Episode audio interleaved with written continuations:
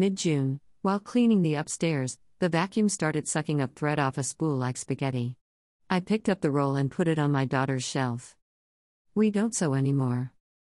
Around the same time, Lulu started vomiting twice a day. With her food and Rico's available, I chucked it up to a consequence of overeating. Then she stopped eating, her vomit became liquid, and I waited for a hairball. None came. I tried to get her in to see her vet, but they were fully booked and not taking walk-ins. They gave her an appointment in early July. Lulu lost weight, and her mood declined.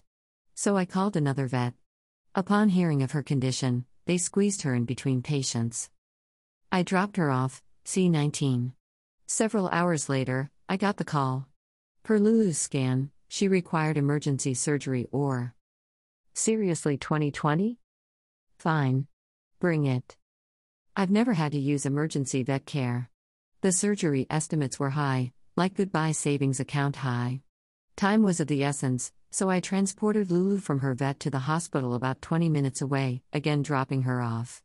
After confirmation of the thread, I got the cost of surgery. My response that's a car. The family suggested I put her down, but Lulu just turned four in April. She's family and there was no way I was putting her down. I'd waited for loved ones to get out of surgery many times. Before C19, I waited at the hospital, this time, I waited from home and work. I got the call that she had made it through surgery, and once she stabilized, I could bring her home. She was a hot mess. Lulu in her e collar slash a hot mess.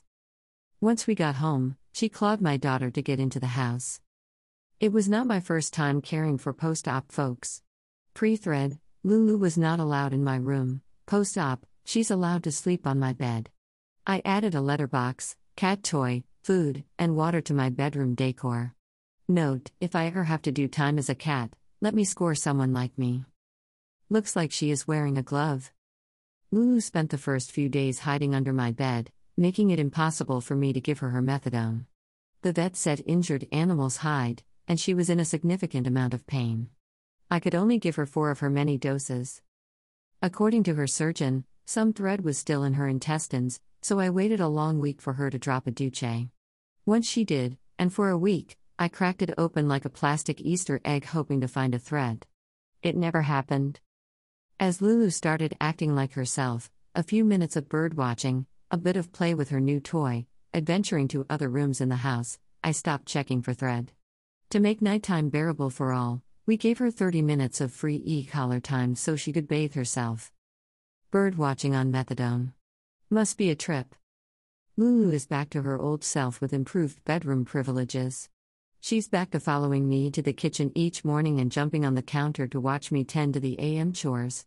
Then, while I drink my morning coffee, she sits at the back door watching the little birds our small garden has attracted.